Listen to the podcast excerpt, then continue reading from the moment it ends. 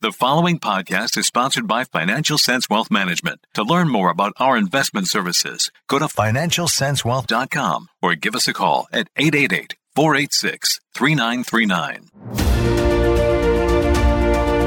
Bitcoin fund trading is underway for the second day following the SEC's approval of the first U.S. listed exchange traded funds tied to the cryptocurrency. We're going to see, and we already are seeing, cost push pressures in the pipeline. I suspect we will see inflation at the CPI level get stuck at 3%. And then the Fed is going to have to make a difficult decision either tolerate it for longer or try to reduce it to 2% too quickly and risk um, the real economy. California saw a 25% drop in revenue. That's comparable to the financial crisis and the dot com bust. The state now faces a $68 billion deficit. That is the largest in California history. It's now battling demands to cut spending or raise taxes. California legislators proposing a wealth tax, and some warn of further wealth flight if tax increases go even further. California lost 27,000 tax filers who made over $200,000 back in 2020 and 2021. Meanwhile, Florida and Texas, which of course have no income taxes, have seen population gains. U.S. fighter jets streak off an aircraft carrier along with British warplanes in a counterattack on Houthi rebels in Yemen. U.S. officials saying they zeroed in on more than 60 Houthi targets, including airfields and radar systems that the Houthis have used to attack commercial ships in the Red Sea. Since mid November, the Houthis have terrorized one of the world's most vital waterways for international trade, launching missiles and drones at cargo ships, including American ships. The militant group, which is backed by Iran, started the attacks to show support for Hamas in its war with Israel. The Houthis now warning they will hit back even harder a mass protest in Yemen's capital, which is controlled by the Houthis. Carrying Palestinian flags, thousands chanting, Death to America, death to Israel. This is the Financial Sense News Hour. Now, here's the Financial Sense News Team. Stocks ended up the week with slight gains after last week's drubbing in the market. The S&P 500 overcame big losses in airline and discretionary spending stocks, ending up the week in positive territory. The index was less than three tenths of a percent from an all-time high, a record that has not been surpassed in over two years.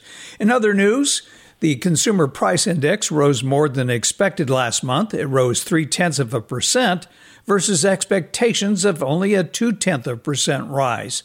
Overall, inflation is up 3.9% year over year. What happens in the economy this year and next will depend on the outcome in this year's presidential election.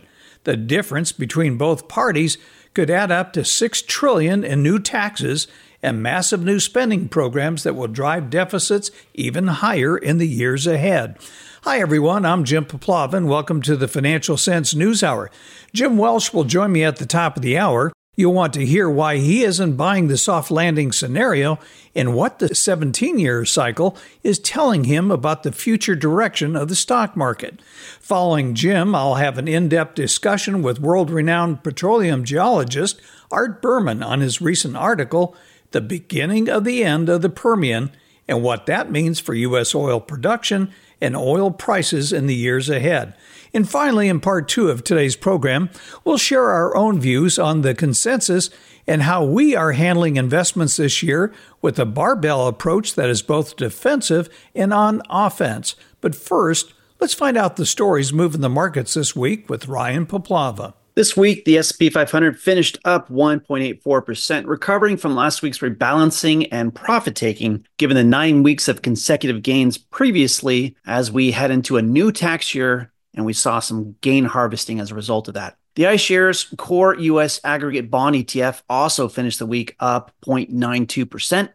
West Texas Oil, pretty volatile this week, was down 1.53% to $72.68 early in the week there was also gold, mostly flat up $1.80 to $2,051.60. Finally, the 10 year US Treasury yield finished down to 3.95%, down nine basis points from last week, so back below 4%. There weren't any key events that shifted current market sentiment, except really in oil. Uh, early in the week, news Saudi Arabia is aiming to cut crude prices for February in all regions because of weak demand caused crude oil to drop to $70.82. However, on Friday, the U.S and its allies conducted strikes on military targets in Houthi controlled areas of Yemen, which caused oil prices to finish back up at the end of the week. There have also been threats of retaliation by Houthi, and the Iranian Navy seized oil tankers in the Gulf of Oman that were at the center of issues last week between Houthi and the U.S. The good thing is that there wasn't a flight to safety in U.S. treasuries that usually coincides with events like these as rates remained stable the week. The federal funds rate has been a hot topic to start the year, given predictions by speculators in the federal funds rate forward market, as seen in the CME FedWatch tool. We've seen a high prediction of rate cuts starting in March and for six overall cuts in 2024 based on speculators in the futures markets. These predictions went down from the FOMC minutes after they were released the first week of January, but ended back up this week. The probability of a rate cut in March moved up to 74% chance, which I found odd because yields haven't fallen much this week. Fed officials aren't voicing for it, and because the economic results weren't damning. Fed Reserve Bank President John Williams said Wednesday that he thinks the Fed will need to maintain a restrictive policy stance for some time. Cleveland Fed President Mester on Thursday on Bloomberg TV said that March is probably too early for a rate cut, so we're not hearing it from Fed officials. December's consumer price index released this week was actually hotter than expected, up 0.3%. This indicates that the deceleration in the year over year rate is slowing down. The producer price index was a bit more helpful to the views of a rate cut, with prices declining 0.1% in December, with deflation showing up in a few areas. Other readings like employment continue to be solid, with low unemployment claims in the past week, around 202,000, with employers holding from any deep cuts. Consumer credit showed a big jump, up 23.7 billion in spending in November, while the small business optimism indicator ticked up to 91.9 from 90.6, which is a helpful leading indicator on chief financial officer views of their industry and companies. This week kicked off the earnings season with major banks reporting on Friday. FactSet reported last week that estimates for the S&P 500 earnings are down versus their 5, 10, 15 and 20 year averages as seen in the changes from late September to the end of last year. This week FactSet reported that negative guidance being issued is also at a rate above historical averages with 72 of 111 companies of the S&P 500 that's 65% are issuing negative guidance ahead of the earnings season. Microchip and Samsung were some key pre announcers this week. Tuesday, Microchip warned on revenues coming in below expectations, and Samsung warned on operating profit down 35% year over year. Despite these warnings, the Philadelphia Semiconductor Index finished actually up 3% on the week. The banks, United Health, and Delta Airlines Friday kicked off their first quarter earnings season with a ho hum start. United Health was down 3.4%, Delta Airlines was down 9%, Bank of America down 1.1, Wells Fargo down 3.3% were notable decliners due to their earnings announcements. Delta Airlines beat both earnings and revenue estimates, showing strong international travel in the fourth quarter, but it was their guidance of a mere 4% annual growth in 2024, coming off of seeing it rise to 95% last year, that saw the stock sell off aggressively. JP Morgan Chase was down 0.7% after initially setting a gain, while Citigroup finished up 1% after initially being down following their earnings announcements. Getting into the weeds with the financials, JP Morgan said quarterly earnings slipped 15%. Bank of America beat earnings but missed on revenues. The CEO also said he sees a soft landing for the economy and consumers are still in the game. Wells Fargo is predicting lower income in 2024 and saw a jump in credit loss provisions. BlackRock beat estimates and announced the acquisition of Global Infrastructure Partners, which specializes in private markets and saw uh, BlackRock finish up on the day. At Citigroup, there were a lot of one time charges related to restructuring, the devaluation of the Argentina peso, and a FDIC special assessment. On the plus side, debt underwriting revenues jumped 43%. The advisory group showed 11% growth. Personal banking grew 12% due to higher interest income and higher deposit spreads. Citi announced 20,000 job cuts over the next two years as part of their restructuring plan and thinks they're going to get it right this time. That covers this week in the financial markets, the economic announcements, geopolitical risk rising in the Middle East, and the kickoff to the earnings season. Next week, more earnings announcements, of course, as well as retail and housing data to discuss. Up next, Jim Welsh at Macro Tides. Well, it's not just in the US that we have a contentious political election coming up, but also around the globe. 3 billion people as a whole are going to be electing new policymakers into office. We're going to discuss this and the general geopolitical forecast and outlook for 2024, which was just released by RANE Network. And we're joined today with RANE Network's Director of Analysis, Adriano Bosoni. 2024 is going to be a very interesting year because we have a configuration of um, factors and trends that make the year very, very unique. There will be an abnormally high number of elections around the world. Um, around 3 billion people will be impacted by, by these elections. And I am talking about countries um, ranging from uh, the United States and Mexico and the United Kingdom to the European Union, uh, South Africa, India, Indonesia, just to name a few. It's a, it's a very long list of countries holding elections. To listen to this full interview, in addition to gaining access to all of our premium content airing during the week, go to financialsense.com and hit the subscribe button. At Financial Sense Wealth Management, we are committed to helping you build, maintain, and preserve your wealth. Contact us today to find out about our comprehensive financial planning and asset management services. Whether you're planning for retirement, taxes, putting together an estate plan, or need assistance in managing a 401k, Financial Sense Wealth Management is here to help. Give us a call to speak with one of our certified financial planners or wealth advisors at 888 486 3939 or go to financialsense.com and hit where it says Contact Us. Advisory services offered through Financial Sense Advisors Inc., a registered investment advisor. Securities offered through Financial Sense Securities Inc., member FINRA SIPC. Both companies doing business as Financial Sense Wealth Management. Well, one of the big issues coming up this year is will we have a soft landing?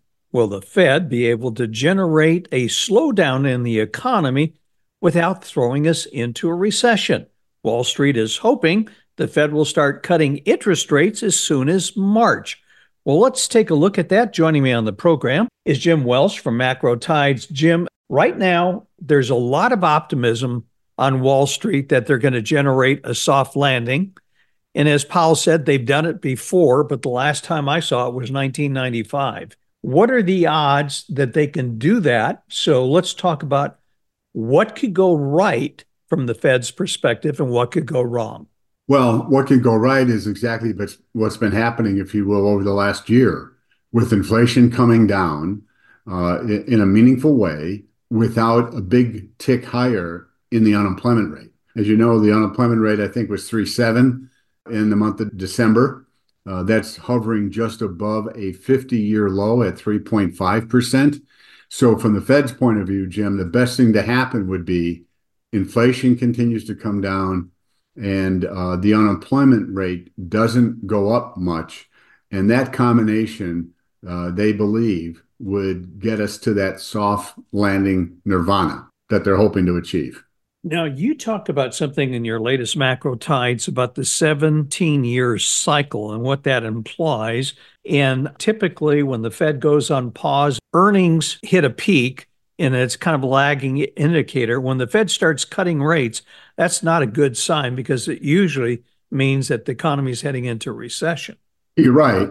Wall Street hopes that the pathway for lower rates is going to be driven by a decline in inflation without damage to the economy. So that's why, you know, Wall Street is really pretty bullish at this point in time because they think they're on the cusp of all that falling into place. The problem is, as you noted, the last time we had a quote unquote soft landing was 1995. Powell also back in March of 22, when they increased the funds rate for the first time, talked about 1984 and 1965 as periods where the Fed increased the funds rate fairly significantly, but there wasn't a recession. The one thing that he omitted was that during those three years, including 1995, banks didn't increase lending standards uh, by much at all. And so the, the price of credit went up, but the availability of credit really wasn't diminished.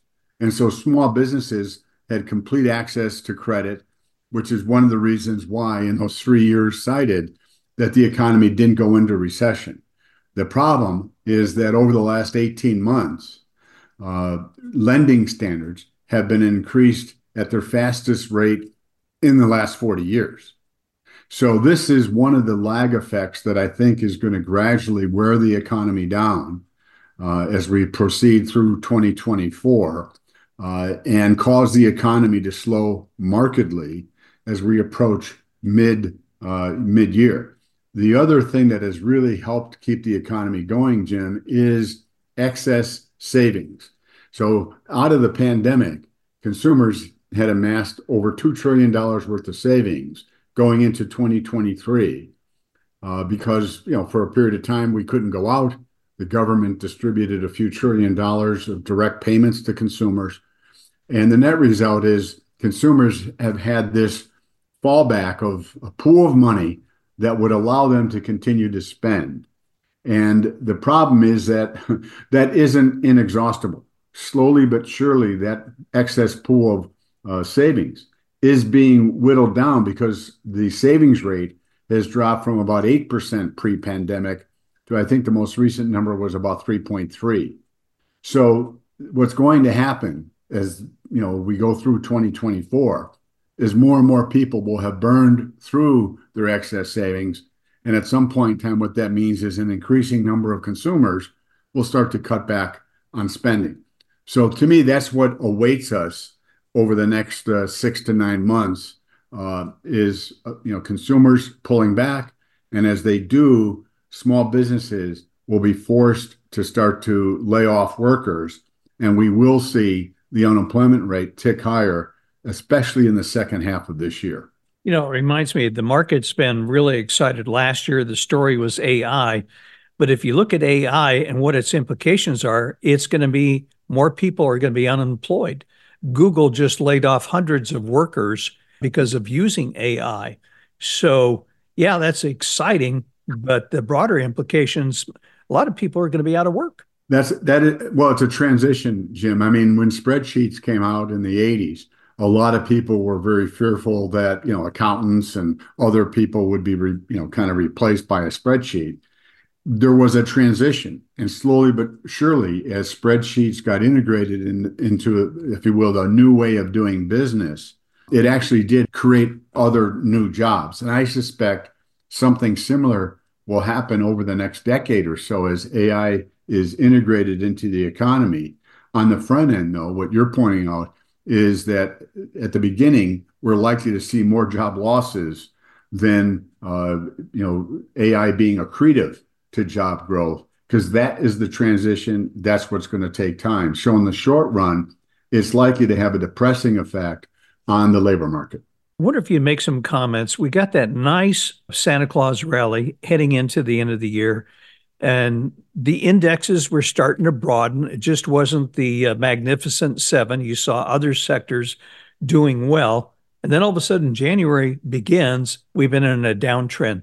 Explain to me, is this part of that 17 year cycle that you see, or what's going on here? Well, let's just you know touch on the 17 year cycle itself, and then let's you know fit in the trading activity of the last two three weeks. So going back uh, 17 years, it's interesting, Jim. 17 years ago, of course, was 2007. The S&P made a new all-time in October of 2007, only to be followed by the financial crisis. 1990 The high came in July. Uh, there was a significant decline after Saddam Hussein invaded Kuwait. 1973 uh, was also a significant high, followed by a decline of about 50% in the majority of the market averages. You had the Arab, uh, uh the formation of OPEC, uh, the Arab embargo. Before that was 1956. The Fed had increased rates for a period of time. The economy slipped into recession in 57. Uh, and then finally 1939 at the advent of you know World War II. So the reasons have varied in terms of the market hitting a high, and then the S&P has subsequently declined by at least 20% after each of the 17-year cycles going back uh, to 1939. And so what it comes down to, Jim, is you know, you touched on it, people being very bullish, expecting all this stuff to go right uh, for the economy to achieve a soft landing and so forth. And the Fed's going to be cutting rates aggressively. Wall Street thinks the Fed's going to cut rates six times. So my point is the table set. The bar is very high. I think uh, what's likely to happen in the near term, the Fed is not going to be cutting rates and we can talk about you know what's going on inside the FOMC uh, and why I believe that's the case. Um, but I do think the economy is going to slow as we get to mid-year and beyond. So what that implies to me is the expectation level is very, very high coming into 2024. And the odds are, I think those expectations are not going to be realized, which then will dovetail into that 17 year cycle where the S&P will hit some kind of a high. Uh, my guess is in the first quarter, and then we'll see a fairly significant decline, uh, you know, towards the end of 2024 and likely into 2025 as well. Because in the last, you know, a few iterations of the 17-year cycle, the declines, some were very sharp and brief. But in 73, 74, 2007, 2008, uh, obviously 1939, um, you know, those were multi-year uh, unwinds and declines in the market. So that to me is the setup for the 17-year cycle is that expectations are high, and I think they're not going to be realized, which creates disappointment and would create selling pressure. Explain what you see going in the market now, because I mean, if you take a look at all the happy talk going into the end of the year, uh, as I mentioned, uh, the indexes were broadening. It wasn't just the magnificent seven. You saw a lot of sectors start to pick up, and then all of a sudden we start the new year and it's just down, down, down. Yeah. What's going on here, in your opinion? Well, you know what happened, I think, at the end of last year, Jim, is this idea that hey, we're not going to have a recession Earnings are going to be up 12%. And to top it off, the Fed's going to be cutting rates aggressively because inflation has come down. It doesn't get any better than that. So as we moved into this part of the, you know 2024, initially I think investors who had gained uh, you know a lot of profits in 2023 by being in the Magnificent Seven, I believe what we saw was just some simple profit taking, uh, so they could put the tax liability from those profits out into April of 2025. Uh, what we have seen is, uh, I think, a reappraisal, and this is what I wrote about in the January macro tides, is that it was unrealistic to believe that the Fed was going to be cutting rates in March. Uh, and, and so I think what we're seeing, Jim, is this realization creeping in that the combination of the employment report last Friday, which still showed decent job growth, uh, at the same time, the CPI report coming in and saying, oh, maybe the Fed isn't going to be cutting rates in March.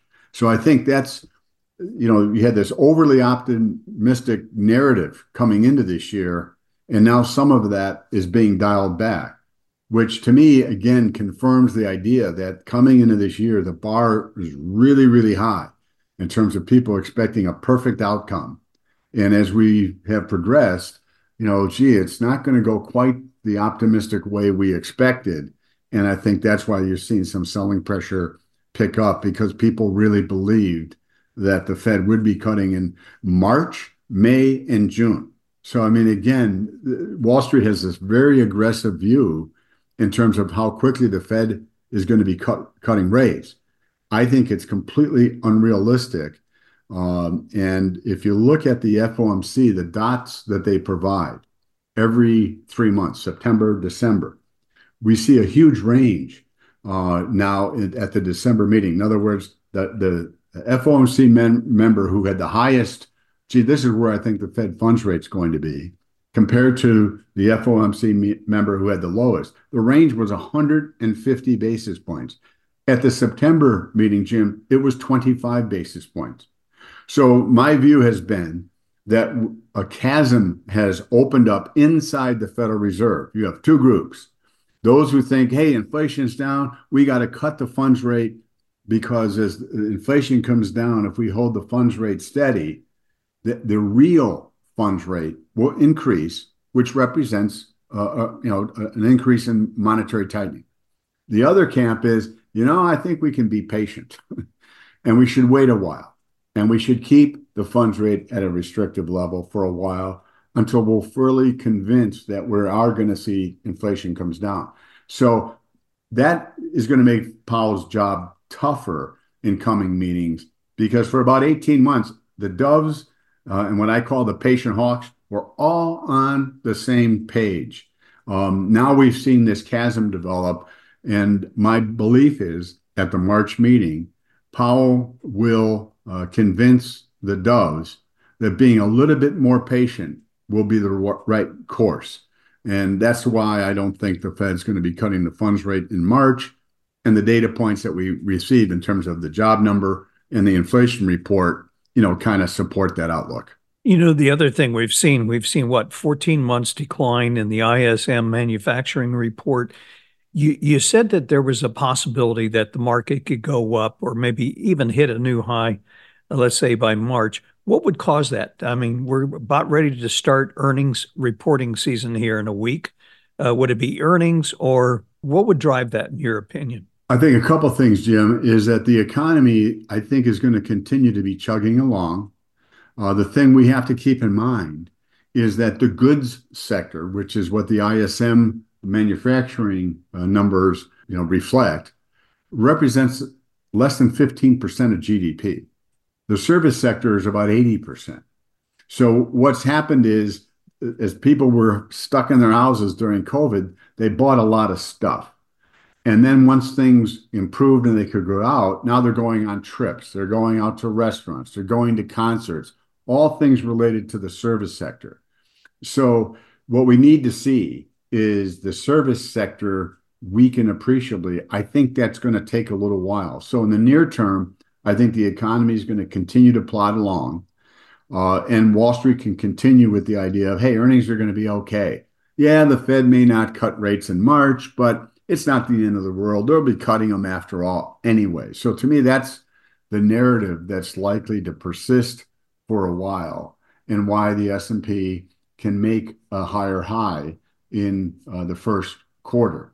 Um, so that, I think, is just a continuation of the extremely bullish narrative um, that we saw at the end of 2023. It's just getting modified a little bit.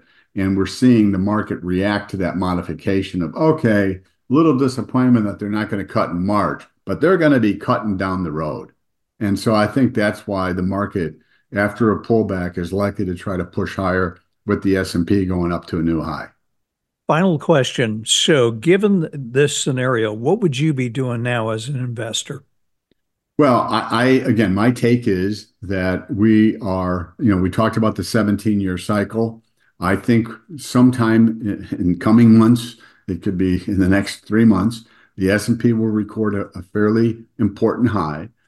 And we're going to see a fairly significant decline as the economy does indeed slow markedly and Wall Street's expectations of no recession get challenged. You know, that the economy is going to slow enough to make them think, oh, wait a second, maybe we aren't going to avoid a recession after all. So I think people should be very defensive uh, in selling into strength over the next month or two because I think the market, the 17-year cycle, which has been pretty good, what it implies is 12 to 18 months from now, the S&P is very likely at some point in time in that window of time be down by 20%. Now, the one thing I will say is I would look to buy uh, TLT. Uh, I think TLT is trading around 97, 98. I think it could drop below 94 uh, over the next uh, two, three months. But my expectation, Jim, is that if my scenario of the economy slowing materially evolves correctly, we're going to see Treasury yields decline significantly as we get closer to mid-year. And TLT has the potential of trading up to 105-109 with an outside chance that it can actually trade all the way up to 119. Again, that's all predicated on uh, the economy slowing markedly as we start to get towards mid-year. So that to me is the scenario uh, where uh, I think investors could benefit you know, in terms of taking a position in something that would improve on a slowdown in the economy. All right. Well, listen, Jim, as we close, why don't you tell our listeners how they can follow your work at Macro Tides? Well, thanks, Jim. Uh, Macrotides.com. And I think you're going to be posting something to your website of some of the charts. We talked about the 17-year cycle, Jim. And one of the, uh, as part of the piece that'll be on your website are charts going back to 1939 showing the S&P 500. So Your listeners can really kind of, for themselves, take a look at this cycle and to determine whether or not they agree with the analysis. So uh, again, I always enjoy our conversations. Thank you again for having me.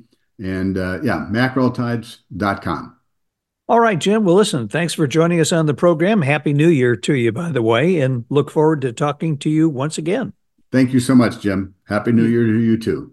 Hi, I'm Jim Puplava. I started Financial Sense in 1985 to give clients a boutique personal investment experience that's hard to get at a large company. For three decades, my company has been helping families build, manage, and protect their wealth through tailored financial planning and investment management.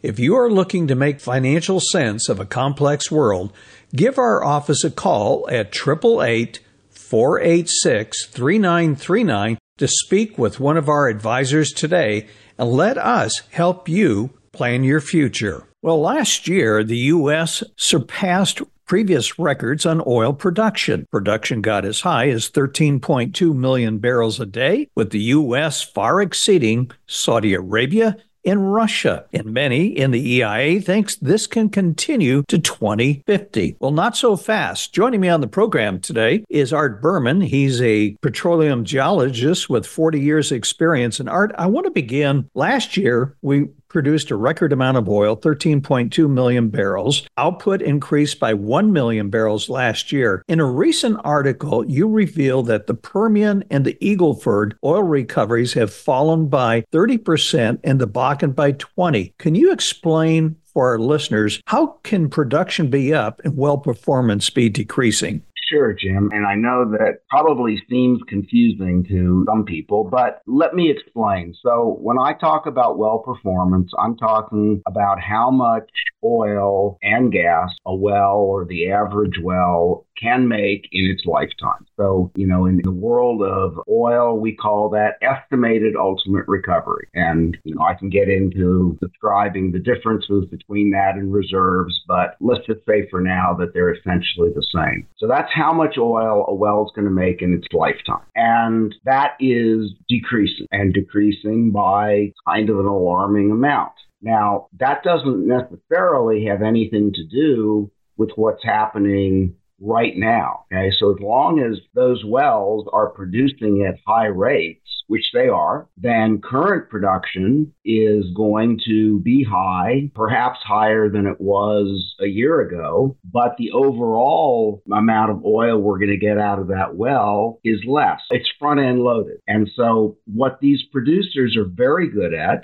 to their credit, is getting high rates early on. And so, the two things are not contradictory. It's kind of like running a sprint versus a marathon. You can run 100 yards or 200 yards faster than anybody else, but then you run out of steam, and the guy who's been you know, fifth or sixth in line, who hasn't used up all his energy early on, passes you and ends up winning the race. So, you know, the two things are related. Both are important. And somebody who's thinking in the very short term might say, well, you know, I don't care about the life of a well. I mean, heck, you know, that's 20 years, 30 years in the future. But that's the wrong way to think about it because most of these shale wells produce 75% of everything they're going to produce like in the first three or four years. And the concerning thing is, is that the rates on those wells that are performing poorly are already below the rates from wells drilled just two years ago. So we're going to see that much sooner than later. I mean, like we should start seeing it in 2024, 2025. Now, the other qualification is sure, but if these operators keep drilling a gazillion wells, then we may not see it so quickly. In other words, you know, you, you cover it up with volume. So the point is, is that like many things in, in the real world, oil production is complex. And I'm not trying to say that it isn't but I have unraveled the complexity as well as my 40 some odd years in this business allow me. And I'm not saying that the Permian or the shale plays are done or that we should expect them, you know, to go to zero. Not at all. They're going to be around for a long, long time. All I'm saying is that their performance is starting to deteriorate, which means that in some reasonable amount of time, a year, a couple of years, we're going to see them peak and decline. It's, it's, just that simple. Another point you make, Art, is wells are producing, as you just mentioned, at higher initial rates, but they're declining faster than in previous years. In essence, the wells are burning out and they're over drilled and they're cannibalizing production from each other. I think this gets a little technical, but the spacing between wells, I think it's somewhere around a thousand or 800 feet would be ideal, but they're bringing them in closer. So if I was to use an analogy, picture a glass, you're putting a lot more straws in the same area. That's a perfect analogy, and that's exactly what's happening. And so, you know, five or six years ago, the industry developed a technology that allowed it to measure quite accurately just how far out the artificially created fractures that are produced in fracking you know, how far out they extend. and actually, you know, physically represent them on a map. And this is called, uh, technique is called microseismic. And so when that data became available, engineers, as they often do, got to work and started calculating, well, you know, what is the optimum distance between these horizontal well bores. And at that time, and I'm talking about, you know, 2017, 2018, I think, you know, kind of a rule of thumb number that the engineers were coming up with was about a thousand feet and, you know, plus or minus. I mean, obviously there's no single number, you know, for, you know, these are, there are a lot of different plays and there are even different reservoirs within plays, but let's just say for round numbers, a thousand feet. And I think what happened was, I mean, I know what happened was is that as the techniques improved, and they have improved, the producers began to think, well, gee, you know, we can do better than that. You know, we can space these wells maybe, you know, 750 feet. And let's see how that goes. And okay, that worked okay. And so let's, you know, what happened if we take it down to four or 500 feet? And that seemed to work okay. And this is just the way technology evolves. It's kind of a trial and error process. But what I think has happened is that they got a little carried away with themselves. Okay. And so, you know, they're now, a lot of these wells are now spaced 100 or 200 feet from each other. And as you stated nicely, if, if, you know, if there's three of us drinking from a milkshake, we're all going to feel pretty good about it until we get near the bottom. And then we measure, well, how much did each of us actually drink? And lo and behold, you add it up and it's just the volume of one cup of milkshake.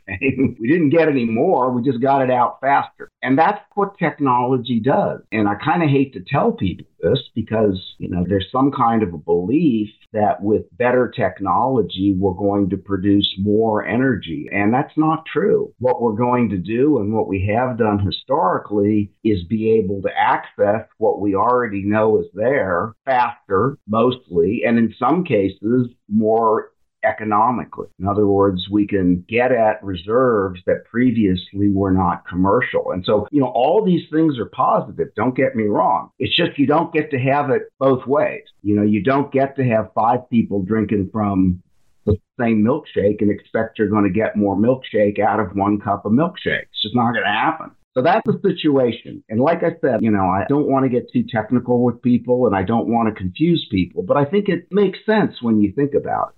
Yeah, I wonder if you would put into perspective, Art, how much of a major impact U.S. shale has had on world output, as it has been a major factor behind the increase in oil production that has allowed the globe to grow its economies because you need oil to grow in an economy. And the U.S. has been a major factor because you haven't seen anything like what happened in the U.S., where we went from four or five million barrels to 13. You haven't seen that in Russia. You haven't seen it in OPEC. I'll put that into perspective and its importance when this starts to decline, as all oil wells do. Sure, Jim. Well, so for those of us who who remember, and I imagine that many of the people listening to this podcast, you know, if you're even 30 or 40 years old, can remember back in the early part of the 21st century, we didn't know where we were going to get more oil from. World oil production had pretty much flattened out. And so in 2004, 5, 6, 7, 8, we just weren't able to grow production. And yet, the world population was growing and demand for oil was increasing. And this was around the time that peak oil became kind of a big deal. Because if we've in fact reached the peak of production, then the only way up for price going forward is, is up, right? I mean, it just makes sense. And that's in fact what happened. That, you know, a big factor behind the financial collapse in 2008 was that oil prices reached $140 a barrel in the money of the time. And so, you know, convert that to today's money and you're talking like $160, $170 a barrel. So, I mean, that was an all time record high for oil prices in real dollars. And for people who don't think that has a big effect on the economy, I got news for you. I mean, energy underlies the cost of everything in your business. And if the price of oil goes up by 20, 30%, then your cost of business is going to go up, depending on the business you're in, by some substantial fraction of that 20 or 30%. And that was a factor in the financial collapse. I don't want to get distracted with that right now. But to answer your question, what happened was is that those higher prices for oil gave producers the incentive to take some risks and figure out, well, you know, maybe we can access some oil that we know is there using a new technology, fracking and horizontal drilling, that so far hasn't been tried. And they were successful. And so between about 2010 and 2014, the U.S., with a little help from Canada, added about 4 million barrels a day to the world market that hadn't been there before. Now, I mean, when the supply of oil goes up or down a few hundred thousand barrels, there's a little bit of a political dispute in Libya or, you know, some pipeline spills in North Dakota. I mean, the price of oil can go up a couple of dollars just from a few hundred thousand barrels going out for a short time. But here we had 4 million barrels coming in that wasn't going away. And the result was that those 90 or $100 oil prices, which was about the average from 2011 to 14, just fell to the floor at the end of 2014, and we were suddenly looking at $40 oil. And we were in that 40 $50 range for several years because the world had more oil than it needed. And almost all of that new supply was coming from the United States and specifically coming from these so called shale plays. So it had a tremendous effect. It continues to have a tremendous effect. And if it starts to decrease, that will have a tremendous effect, except it'll go in the other direction, which is to say less supply and higher oil prices. You know, the one thing about total U.S. oil production, I wonder if you address this. Conventional oil is only 32% of production today, and that has not increased in the last 15 years. So whether it's offshore, onshore, conventional is only about 4 million barrels. So if shale is going to start to decline just like other oil wells, what does this mean in this decade for oil production overall? Well, it obviously means that it's probably going to decline. And this is exactly what happened in the 1980s that the U.S. had its first peak in oil production in 1970, which was about 10 million barrels a day, and it started to decline. And by 2007, 2008, you know, we were down to about $5, 5 million barrels a day from 10. So U.S. production slid by half. And the result of that was that oil prices went up a lot and things got a lot tougher because Americans had to export their dollars to other countries to buy their oil. And the U.S. went from becoming largely oil independent to becoming the world's largest oil importer. And just to be clear, we still are a major oil importer. And, you know, and that may be, well, how can that be?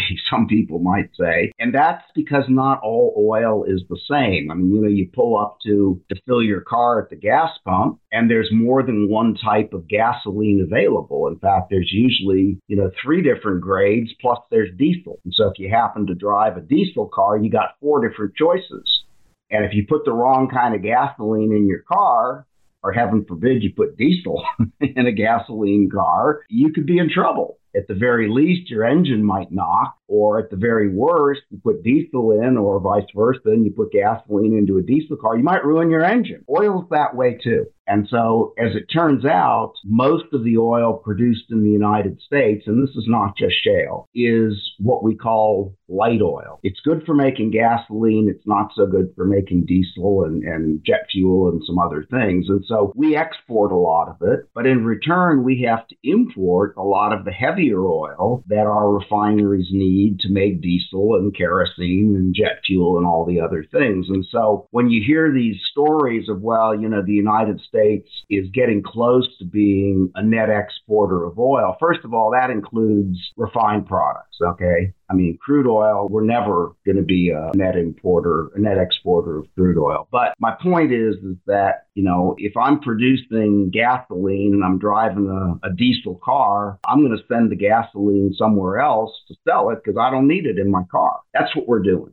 Okay. So again, it's complex and I don't want to, you know, confuse people, but there are different grades of oil that are good for different things. And as it turns out, American oil is not so good for a lot of the things that Americans need. So we export it and we import other people's oil. It is good. And that's fine. I mean, that's the way an integrated world trade system and economy is supposed to work. I got something you need. You've got something I need. Let's make a deal, right? I mean, that's great. It's not necessarily a competition. I want to go to something the EIA is projecting that we will maintain this production of 13.1 or 13.2 million barrels a day from 2024 to 2050. What are they saying that allows them to make those projections that are different from somebody like yourself that looks at this differently? Sure. Well, let me say, first of all, that I have a great deal of respect for the U.S. Energy Information Administration, who publishes all that information. And without the data that they publish, you know, I'd just be guessing. I wouldn't actually have information to research, understand, and explain to people what's going on. And most of the work they do by way of projections or forecasting or prices I think is pretty good. I mean, that's a hard business to be in. You're going to be wrong. And so I don't want you or anyone else to take anything that I'm saying about the EIA, Energy Information Administration, as a criticism. Not at all. However, when it comes to those projections, they are assuming, and they'll tell you so, not a secret. They're not just using the proved reserves. In other words, you know, the oil that we've taken to the Securities and Exchange Commission and shown them that it is not only commercial at today's oil prices, but that we can make a 10% return. Okay, that's a proved reserve. What the EIA is doing is that they're taking proved probable, which means it's there, but it's not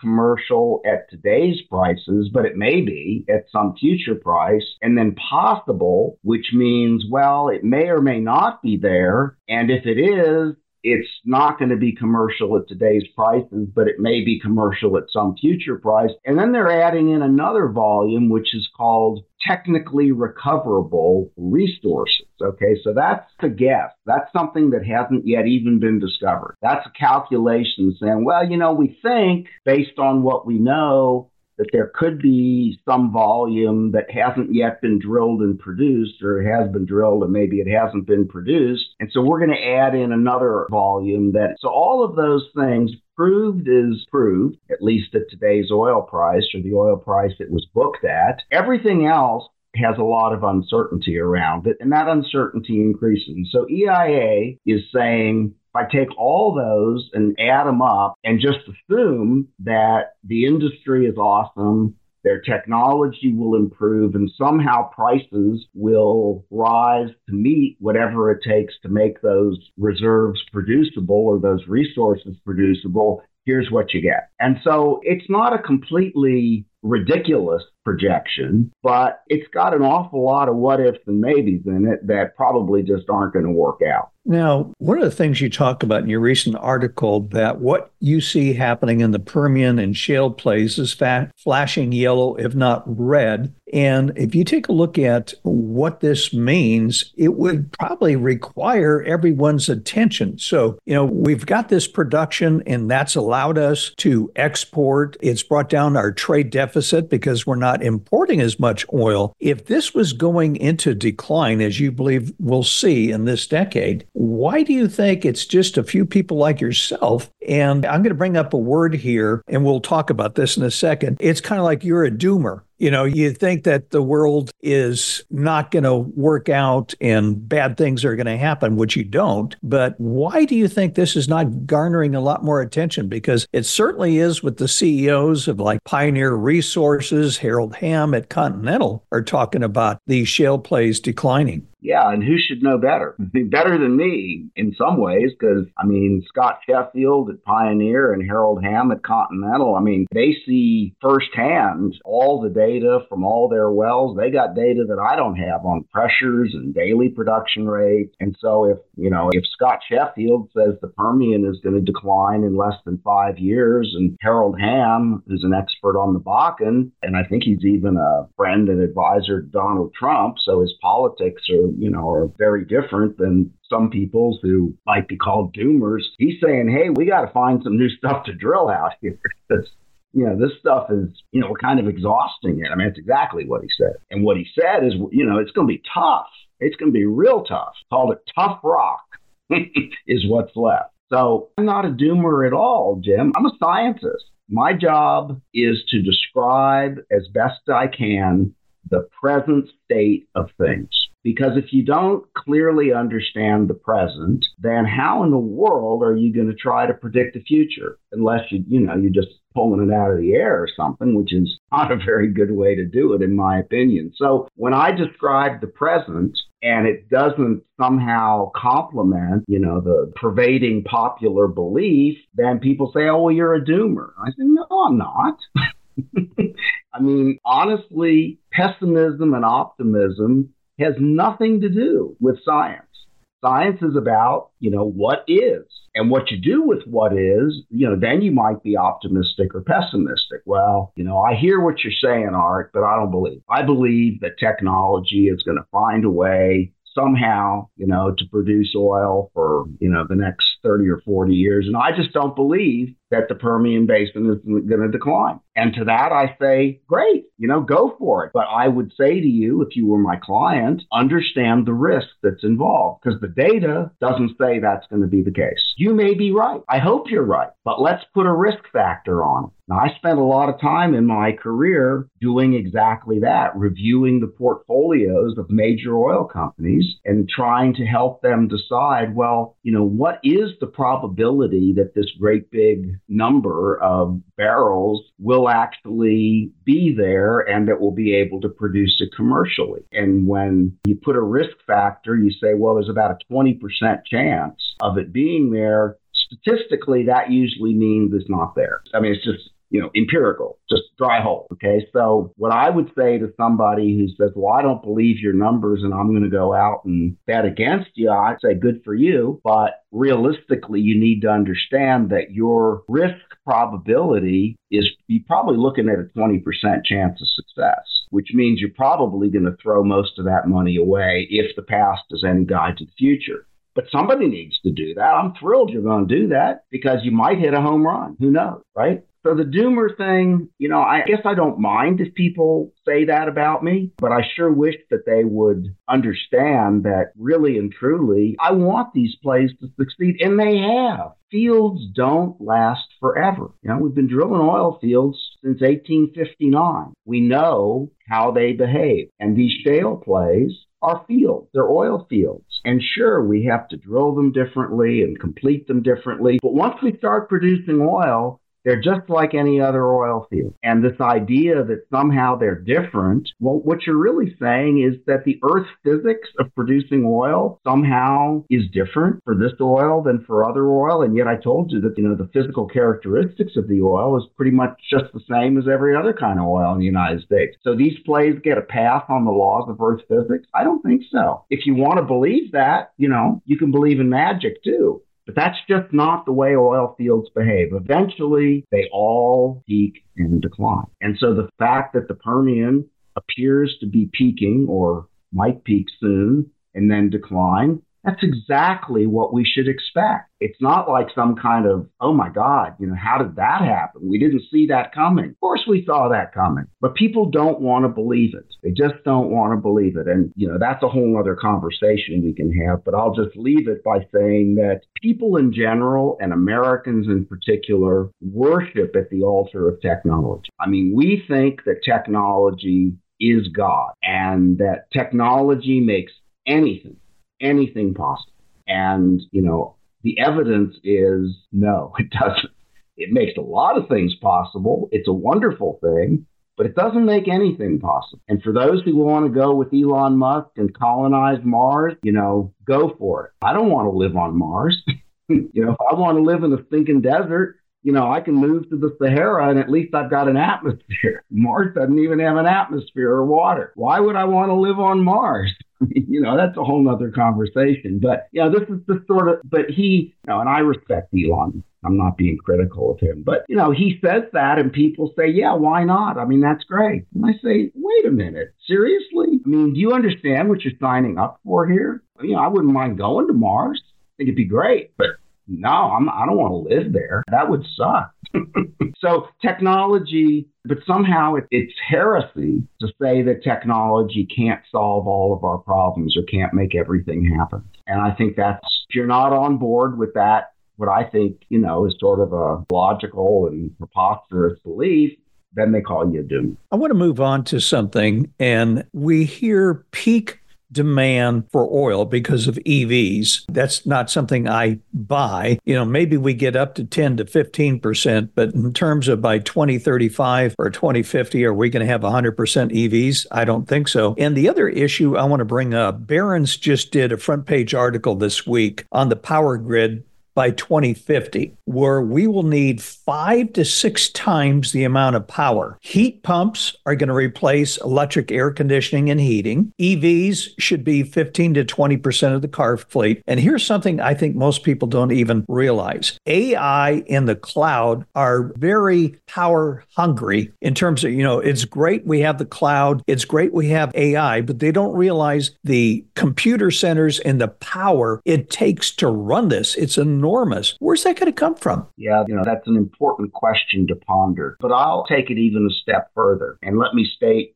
right here at the outset I'm 100% in favor of renewable energy, you know, EVs, hydrogen, all that stuff. At the same time, the scientist in me says, you know, curb your enthusiasm, guys. I mean, the, these things have their limits also. You and Barron's article just, you know, brought up one. You know, all this technology, it has a cost. It's not free. And the more complex you make everything, the more energy it takes to support it. But here's another thing that's, I think, crucial, and that is that, you know, renewable energy and nuclear energy, nuclear fusion, should it you know, come to pass, let's just say it will, it's all good for one thing, and that's electric power. And electric power is an important thing, but it's also only 20% of the energy that civilization uses. 20%. So what are you going to do about the other 80%? And once you solve the 20%, that's great. But what about the other 80%? And what is that other 80%?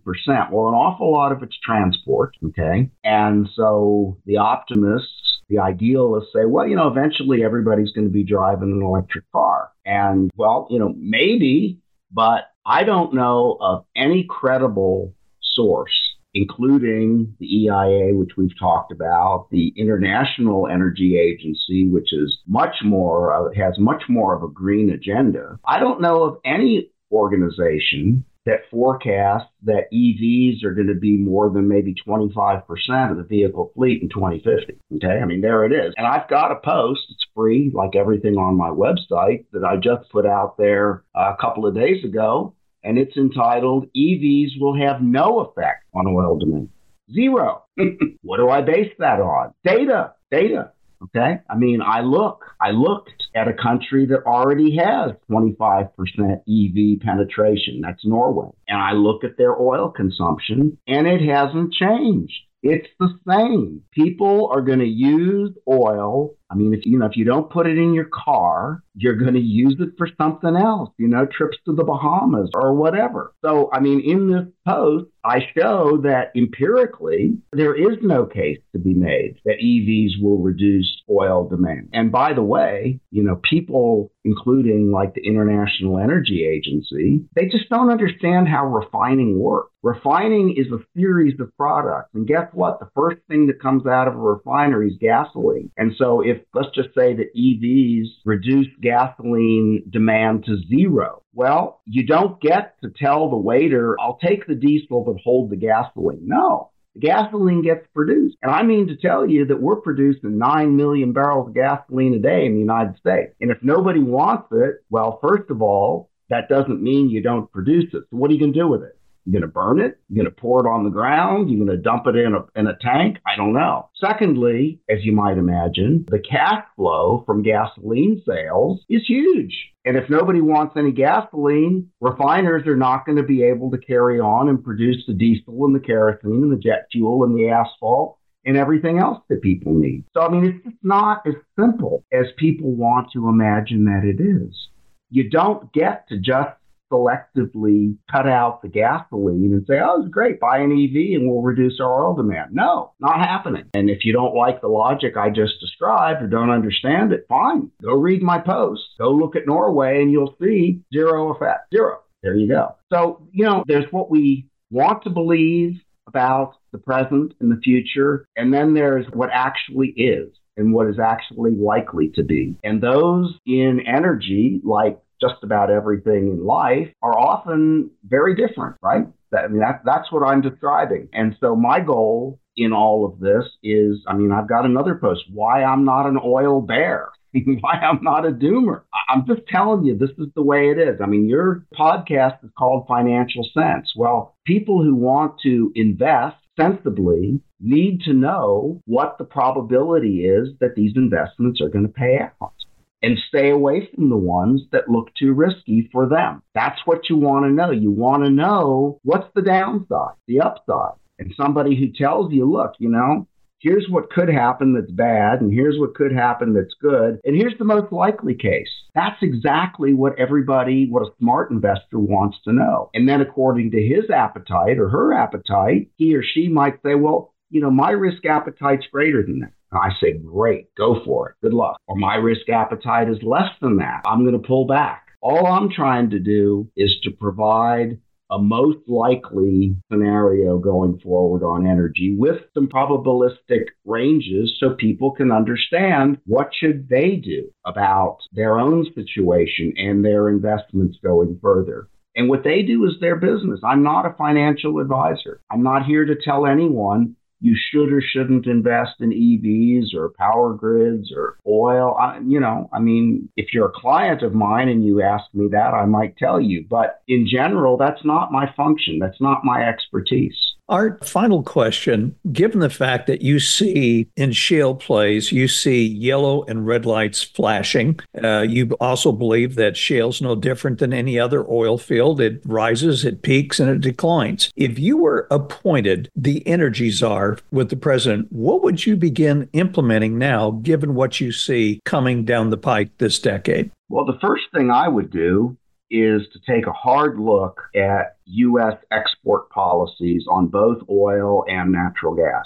Not that I would recommend stopping them, but I think we need to take a look at them because, again, we can look at a country like the United Kingdom, which today has, I mean, I recently read that if you look at the economic health of the United Kingdom, if you called a state in the United States, it would rank 49th out of 50 states. Now, the United Kingdom 15 years ago was a major exporter of oil and natural gas. And today it doesn't even, I mean, it has to import most of its oil and natural gas. So Obviously, the UK's financial situation is more complicated than just oil and gas, but they were in such a hurry to export all their production that nobody bothered to think about, well, what are we going to do when it runs out? And what's happening to them right now is that they're in a very difficult situation because they have to import and pay the price for the higher price for importing oil and gas. I would take a very hard look because if I'm right, we shouldn't be exporting 4 million barrels a day of crude oil. I mean, that's as much as Iraq produced, an OPEC member. Now, you know, the profits are good and I'm not opposed to free market. I'm just saying that energy security, gosh, if we learned anything from Putin's invasion of Russia, of, of Ukraine, it was you got to pay attention, you know, to your energy security. Just like as an investor, you know, you don't want to invest all your money and then suddenly you got a big emergency expense and you got no reserves. You can't cover the cost. So that's what I would do. The second thing I would do would be to start talking about how do we conserve our oil and natural gas use. I mean, we treat it like water, and we should conserve water by the way, too. You know, if, if I can afford it, I should use it. And I'm not suggesting that the government ought to impose any kind of rationing or, you know, excessive taxes or anything. I just think we need to look at these things. We need to get past the assumption that it will always be there because it hasn't always been there and it won't always be there. We're experiencing sort of a, you know, an anomalous period in our history where we found something we didn't think was there, which is shale gas and tight oil, and it bought us 10 years. And what have we done with the 10 years in order to secure our energy future? Zero. We've exported it all. So that's what I would do. I would study it. All right. Well, listen, Art, as we close, why don't you give out your website? You are a prolific writer. You have quite a number of articles on your site that I found very enlightening. How could our listeners find you? It's real simple. It's my name, artberman.com. I'm on. You've got a blog there with numerous articles and see for yourself. Read some of these. It might give you a different perspective. Art, I want to thank you for joining us on the program. Keep up the good work. I always enjoy reading your material. Thanks so much, Jim. It's been a pleasure talking to you. Likewise. Take care, my friend. Bye. All the best. That concludes our weekend edition of the Financial Sense News Hour. To speak with our financial planning and wealth management team, give us a call at 888 486 3939, or you can visit us on our website, financialsensewealth.com. If you aren't already a subscriber to our weekday podcast and would like to listen to more of our content, where we regularly interview book authors, industry experts, and market strategists from around the globe, go to the Financial Sense website and hit the subscribe button. On behalf of the Financial Sense News Hour and the Financial Sense Wealth Management team, we hope you have a pleasant weekend. Financial Sense News Hour is for informational and educational purposes only and should not be considered as a solicitation or offer to purchase or sell any securities. The investments, investment strategies, and investment philosophies discussed or presented on the News Hour each involve their own unique risk factors, which are not discussed on the show. Responses to listener inquiries are based on the personal opinions of the Financial Sense staff and do not take into account listener suitability, objectives, or risk tolerance. Financial Sense News Hour and its parent company shall not be liable for any financial losses that result from investing in any company companies mentioned in Financial Sense or arising out of the use of any material on the News Hour. Be advised that you invest at your own risk.